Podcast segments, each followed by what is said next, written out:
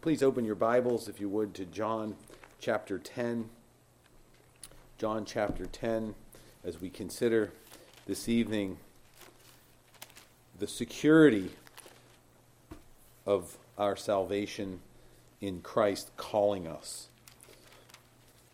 What a blessing. Let's look in verses 14 through 18. We'll look at some other texts in this chapter, but let's begin by looking at 14 through 18 of John chapter 10. I am the good shepherd, and know my sheep, and am known of mine. As the Father knoweth me, even so know I the Father, and I lay down my life for the sheep. And other sheep I have, which are not of this fold, them also I must bring, and they shall hear my voice, and there shall be one fold and one shepherd. Therefore doth my Father love me, because I lay down my life, that I might take it again. No man taketh it from me, but I lay it down of myself. I have power to lay it down, and I have power to take it again. This commandment have I received of my Father. Let us pray. Father, gracious God in heaven, we thank you for your word. Thank you for our Lord Jesus, that we have in words that we can understand the recording of his life and his words. I pray, oh God, move in this place tonight. Give me clearness of speech. I pray that listeners would be attentive and attentive by the power of the Holy Spirit. You know each need, O oh God. Bring salvation where it is needed. Comfort your people. Oh, Lord Jesus, be glorified tonight in the preaching of your word. We look unto you in Jesus' name. Amen. In the book of Acts, the Christians gathered for their special worship of the Lord on Sunday in honor of Jesus Christ's resurrection. So every Sunday that we meet, we are commemorating or in some way remembering the Lord Jesus' resurrection. And one way that we can think upon him rising from the dead is to consider that he was raised, as we just read, by his own power. What man can say that I have power to lay my life down and I have power to raise it up again? Or I have the authority and ability to end my life, and I have the authority and ability to bring my life back from the dead. If anyone did make such a claim, they would either be a madman or incredibly deceived, or they would have to be God. There is no other possibility. And, and for the madman and deceived, it would not take long for them to be exposed because once they were dead, that would be it. They would be dead, never to be heard from again. But for the one who is God, his claim was validated or proven to be real when he as we know, walked out of the tomb. Many men have made extraordinary claims or predictions about what great feats or achievements they would accomplish in their lifetime, and few have done what they predicted. And the greater the prediction, the greater the possibility of failure. And the greater the claim, the greater claim to power if accomplished. And what greater prophecy or prediction can there be then for a man to prophesy that he will die and raise up his own life? It is shocking. And, and the people who heard uh, Christ uh, say that he was that, that, that he has the power to take up his life after he died, these people must have been stupefied or, or bewildered or utterly confused, and others were enraged or extremely angry. For who would be so arrogant or delusional to make such a claim? No man dare to make such a proclamation, not even among his closest friends, but the Lord Jesus makes his claim to divine power publicly and among his those who hated him most. I think that we have lost something of the extraordinary nature of Christ's words. when people say that Jesus Christ never claimed to be God in the Gospels, they are either ignorant of his words or they are willfully rejecting the obvious. Almost every word of Christ that is recorded in John's Gospel is either directly or indirectly pointing to Christ's claims to deity. And if if what the Lord Jesus said about himself is true, and we know that it is because his resurrection confirms it, and it would have been for naught if he did not uh, come forth from the grave. This is what the uh, apostle said in 1 Corinthians 15 14. And if Christ be not risen, then our preaching is vain, and our faith is vain also. Or the whole of Christ's ministry was in vain or useless if there was no resurrection. But if he did rise from the dead, then everything that he said and did was legitimate or exactly as he said. And what I want us to see today is that our salvation is secure in him because of his resurrection. Look in Matthew chapter 12, if you would there in verses 38 through 40. The Pharisees questioning Christ. Verse 38 Then certain of the scribes and Pharisees answered, saying, Master, we would see a sign from thee. But he answered and said unto them, An evil and adulterous generation seeketh after a sign, and there shall be no sign there shall be no sign be given to it, but the sign of the prophet Jonas. For as Jonas was three days and three nights in the whale's belly, so shall the Son of Man be three days and three nights in the heart of the earth. Jonah came forth out of the whale that swallowed him, just as the Lord Jesus came out from the tomb. Do you see what the Lord was saying?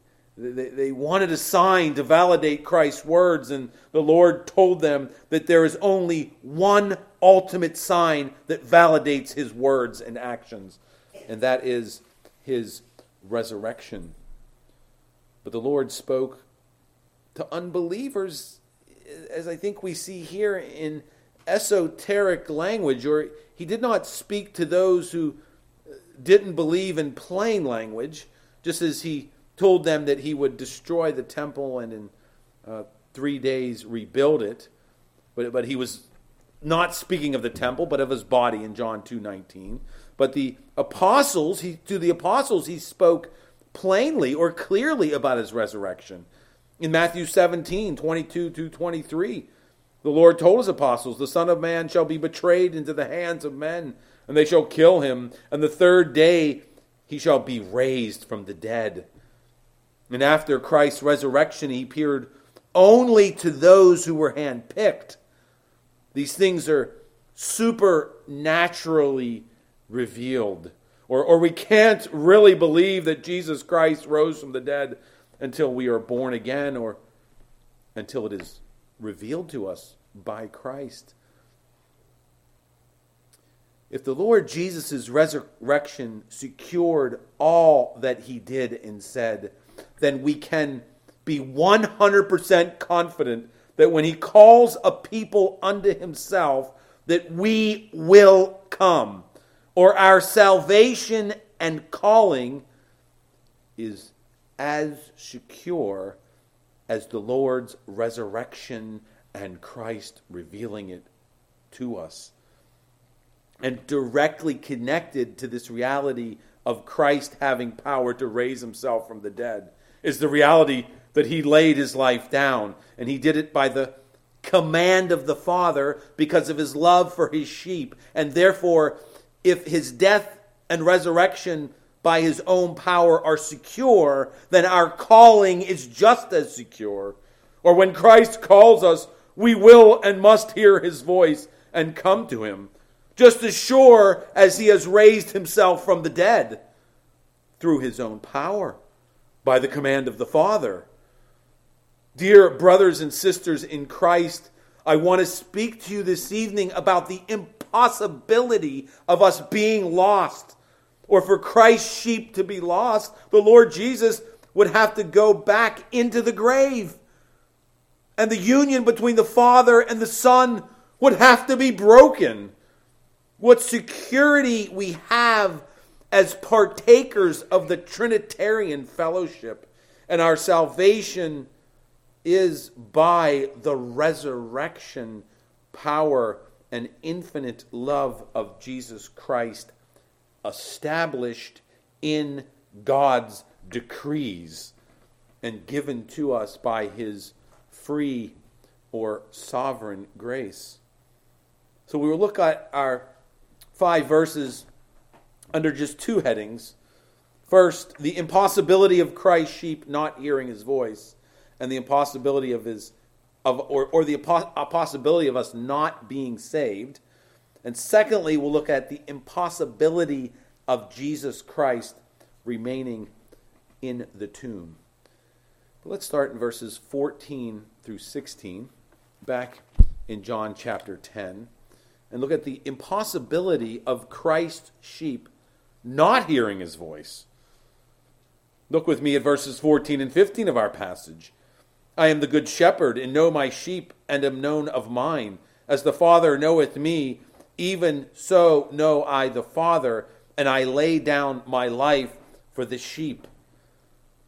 this is incredible. What comfort and security this text brings to the saint. That as Christ knows the Father, and as the Father knows the Son, so the Son knows his sheep, and the sheep know him.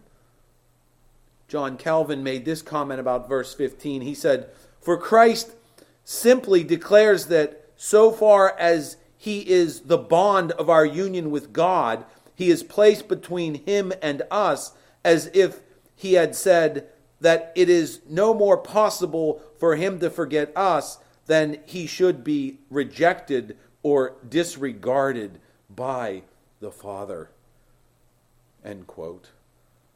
We cannot fully understand this bond, but it, it, it, is, it truly is the greatest blessing bestowed upon Christ's sheep.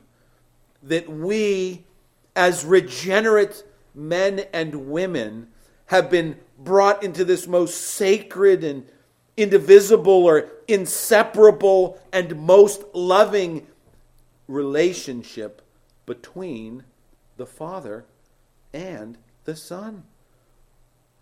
Look in John chapter 17. I'm sure you're somewhat familiar uh, with the passage. In John 17, in verse 21, it's what Christ prays this is the desires of Christ. Look in verse 21 that they all may be one, as thou, Father, art in me, and I in thee, that they also may be one in us, that the world may believe that thou hast sent me. This is the point that the apostle is making later in the 10th chapter of John. Go back there, and he's in John 10 27, My sheep hear my voice and I know them, and they follow me. And I give unto them eternal life, and they shall never perish, neither shall any pluck any man pluck them out of my hand. My Father which gave them me is greater than all, and no man is able to pluck them out of my Father's hand. As sure as the Father loves his Son, so Christ loves his sheep, and who were given to him by the Father. And as sure as Jesus Christ rose from the dead, is as sure that we who are his have heard his voice and followed him. And those who are his and haven't heard yet his voice will hear and follow. We may know the distinct sound of someone's voice without knowing the person but we know the voice of Christ because we know him. We know him or uh, or or the truth of his words ring in our minds or or we hear and believe the sayings of Christ that would naturally repel us. Naturally we would be repelled by the words of Christ that we read in the Scripture, which is the only place that we can hear Christ's voice, which is in His Word. The words of Christ Jesus are repulsive or unattractive to the unconverted. The Lord Jesus claims to be the only way to heaven, and that everyone else, every way else, leads to hell. The Lord Jesus makes demands that upon men that nobody else makes. He said that if we love mother, father, sister, brother, or our own life more than him, that we are not worthy of him. The Lord Jesus often denounced or condemned and does condemn our self righteousness. We would turn and run in the other direction. And some of us did. If or when we heard these things in our formerly unconverted state. But now we are drawn to Christ by hearing these things because the one missing factor from the unsaved person's mind and reality is that Jesus Christ is God. But when we see him as God or as the risen Lord, it becomes obvious that he is the only way to heaven and we love him above all, loving above all others. And our self-righteousness sickens us in light of his perfect righteousness. All these doctrines or truths that would push us away now draw us to Christ because of the truth that has been revealed. And he is determined to save us. And the Lord Jesus will lose none. None of his none of his given to him by the Father. Hearing Christ's voice is hearing and believing his truth, and it is feeling or sensing his love. That as Christ loves his Father, he loves his children. It sounds too good to be true.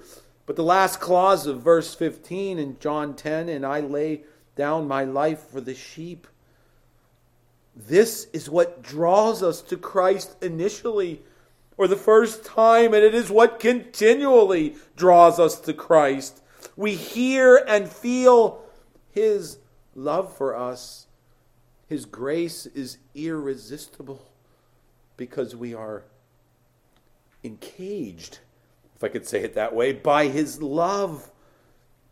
It's not that we only hear about His love, but his love we hear, or when we read the scripture and it says that God commendeth his love toward us and that while we were yet sinners, Christ died for us. We can hear Christ saying that we were those sinners that Christ loved while we were in our sin. We can hear Christ speaking to us when he prayed from the cross and said, Father, forgive them we can hear Christ praying for us when he said to Peter, Simon, Simon, behold, Satan hath desired to have you, that he may sift you as wheat, but I have prayed for you that your faith fail not. Or in those last verses of John 17, we hear Christ praying for us. I hear him praying for me. And his mercy is something Uh, tangible or, or something that is real in our life because now we can forgive others because we have been forgiven. And when we can't forgive, the foundation of our Christianity shakes, and we seek the Lord for His grace, for that forgiving spirit of our Lord Jesus. And He gives it to us. And when we read the text of Scripture that says that Christ will not put out the smoking flax and he will not break the bruised reed, meaning that he, he patiently and gently nurtures his people, even as a mother cares for her newborn child.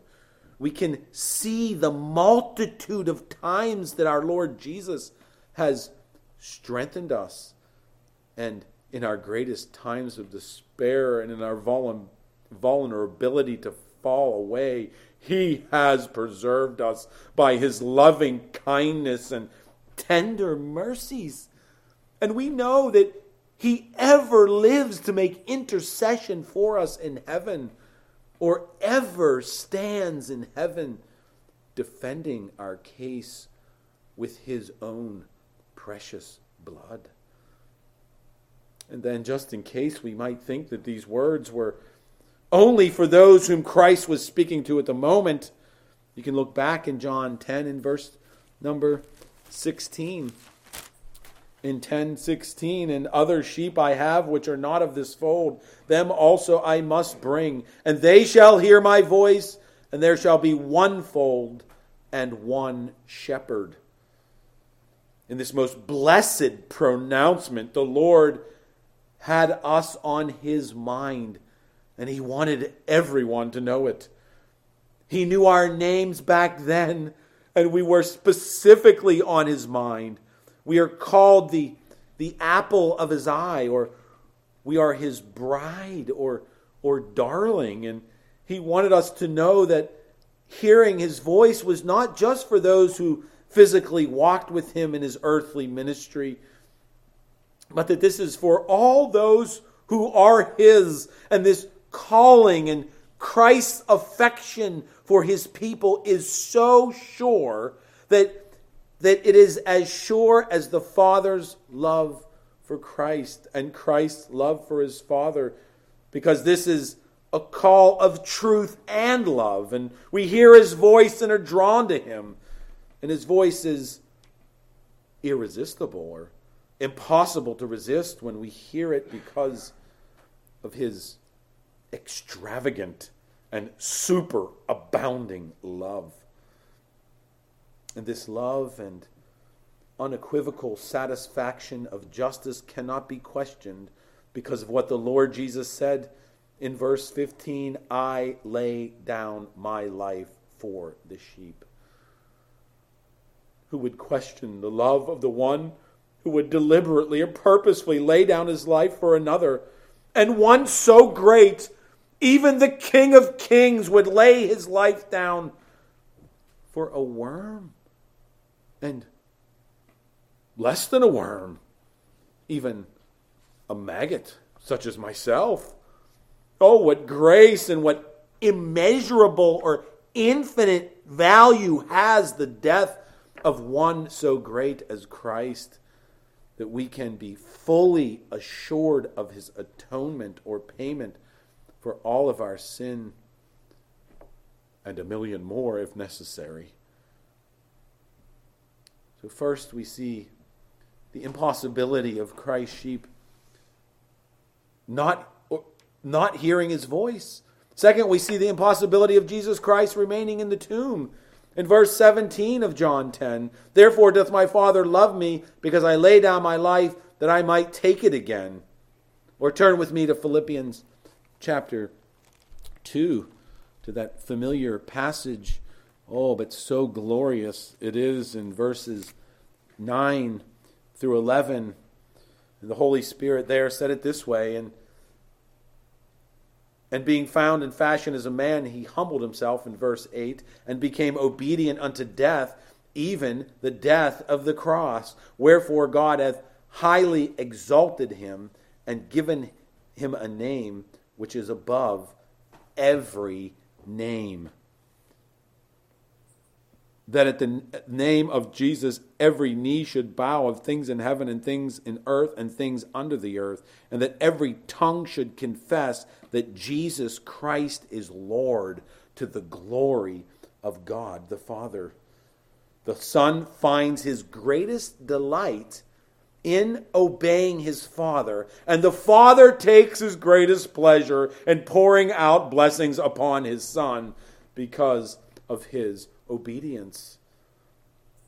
We have to be careful in how we define God, or, or God cannot increase or decrease because he is unchangeable or, or is in the fullness of who he is. He, he, he cannot grow or lessen. And he is all glorious and infinite or complete in himself.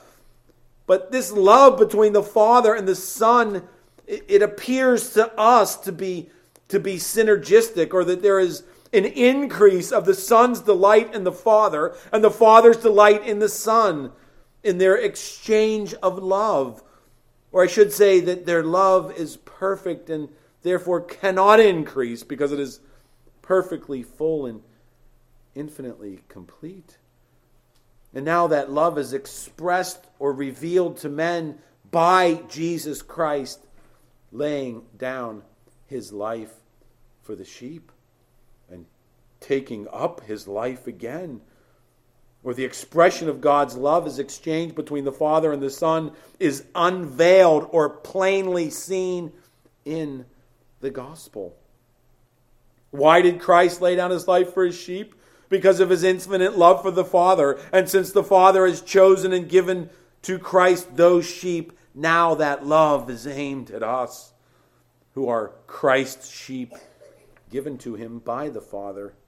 This, this, is, this is an unbreakable circle. The, the Father loves the Son. The Son loves the Father. The Father gives the Son his sheep. Christ lays down his life for the sheep. And we who are in Christ are and will be the everlasting beneficiaries of this exchange of love between the Father and the Son.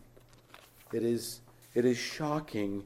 And all this confirmed and empowered by the resurrection of Jesus Christ, or that he laid down his life and he rose himself from the dead.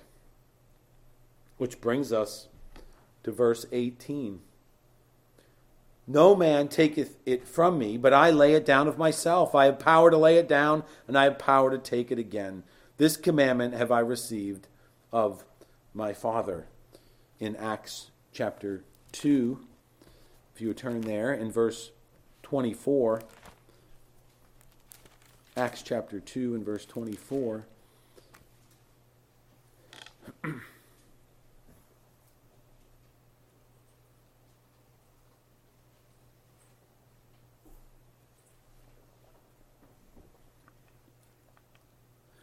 whom God hath raised up, having loosed the pains of death, because it was not possible that he should be holden of it.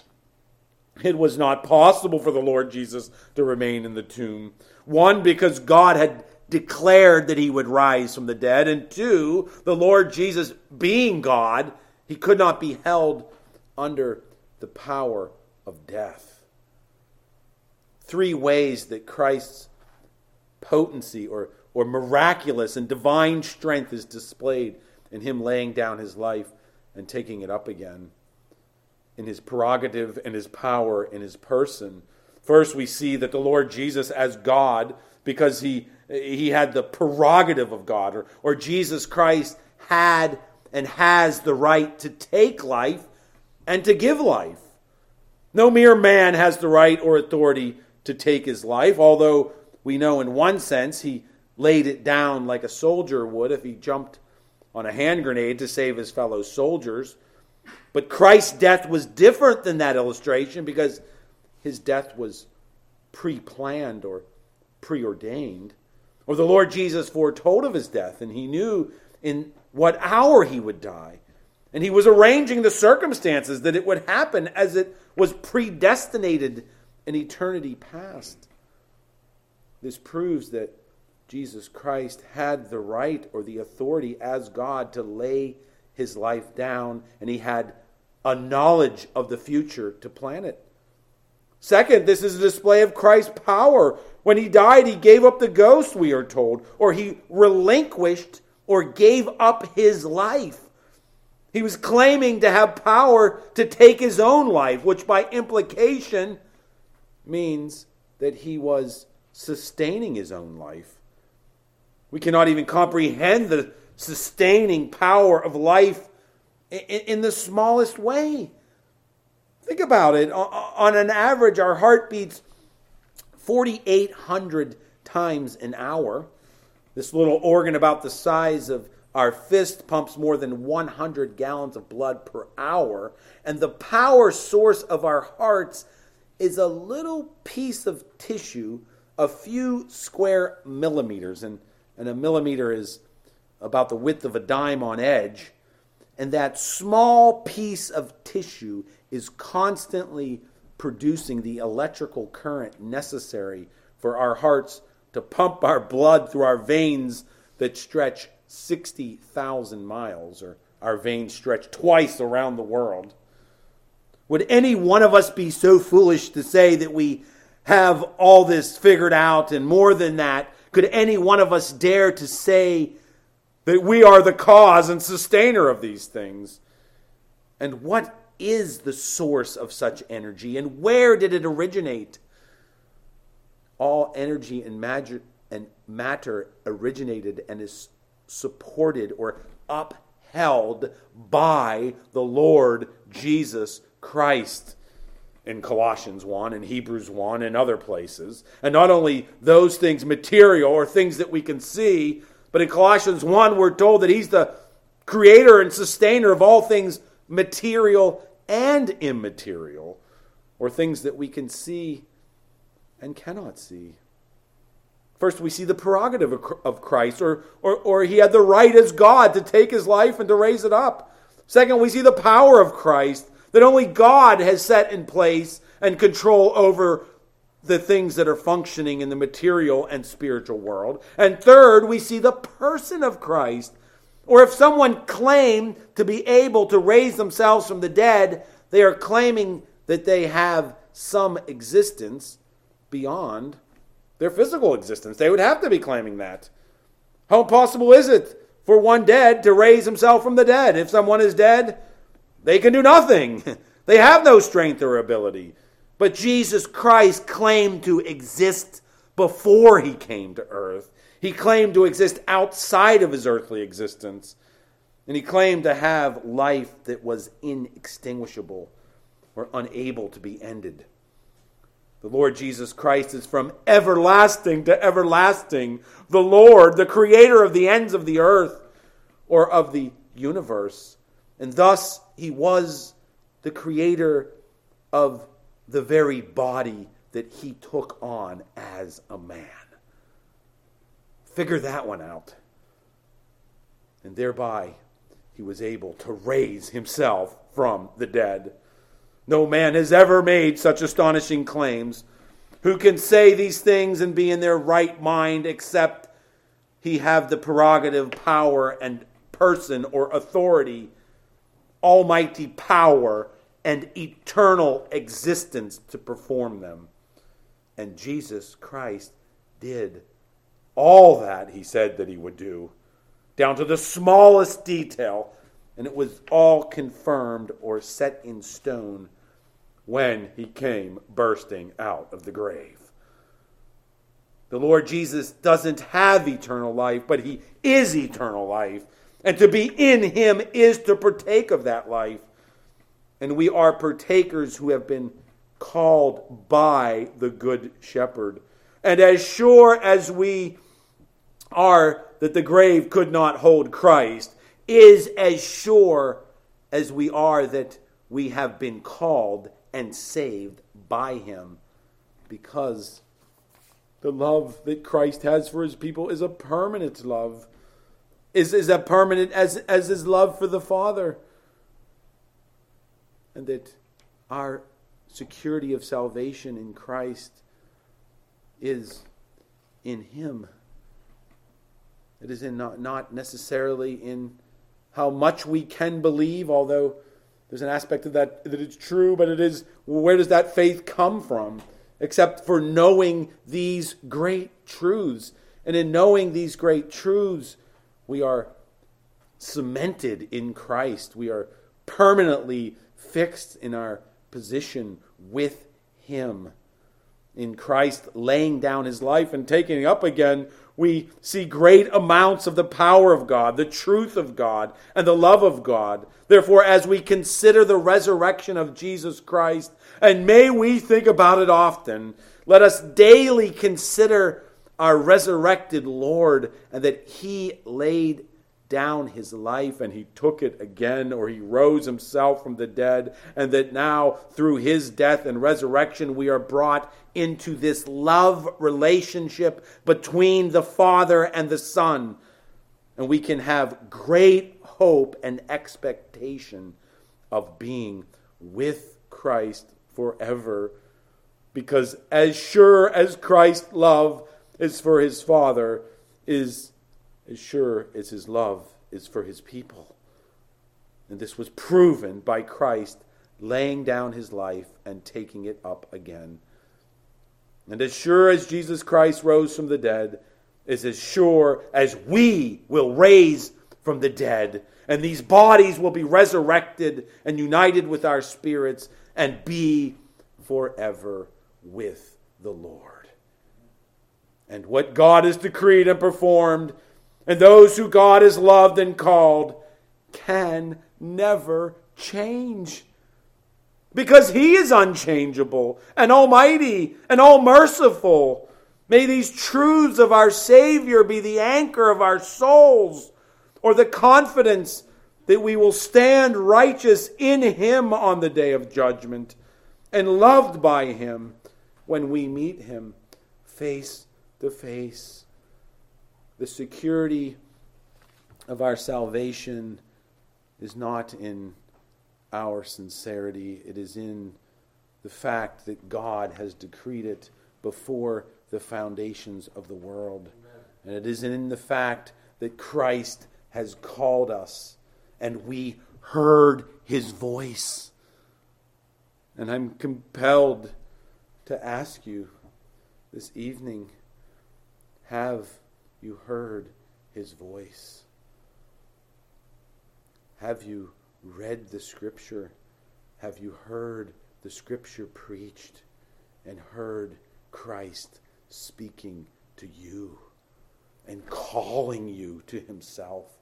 And inherent in that call is the ability to answer the call. That none of us could answer the call of Christ except that it comes by the power of the Holy Spirit and we are quickened and Christ has called us if we are in Christ. And I pray that each of us this evening has this great hope.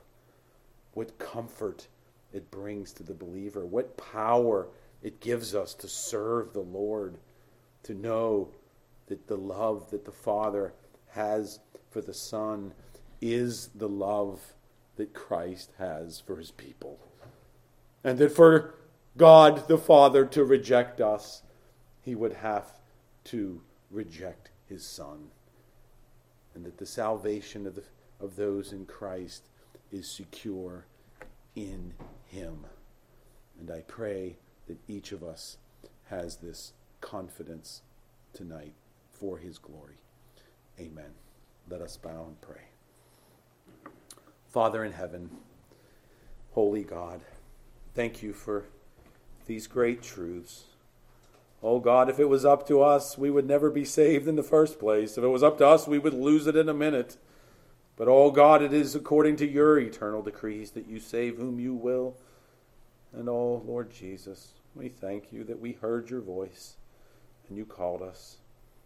I pray for those who have not heard your voice, that, oh Lord, that they would even hear it now, that they would hear Christ calling, saying, Come unto me. O Lord, that they would hear you, that all of salvation is in you. Lord Jesus, we thank you and praise you tonight. We pray all these things in Jesus' name. Amen.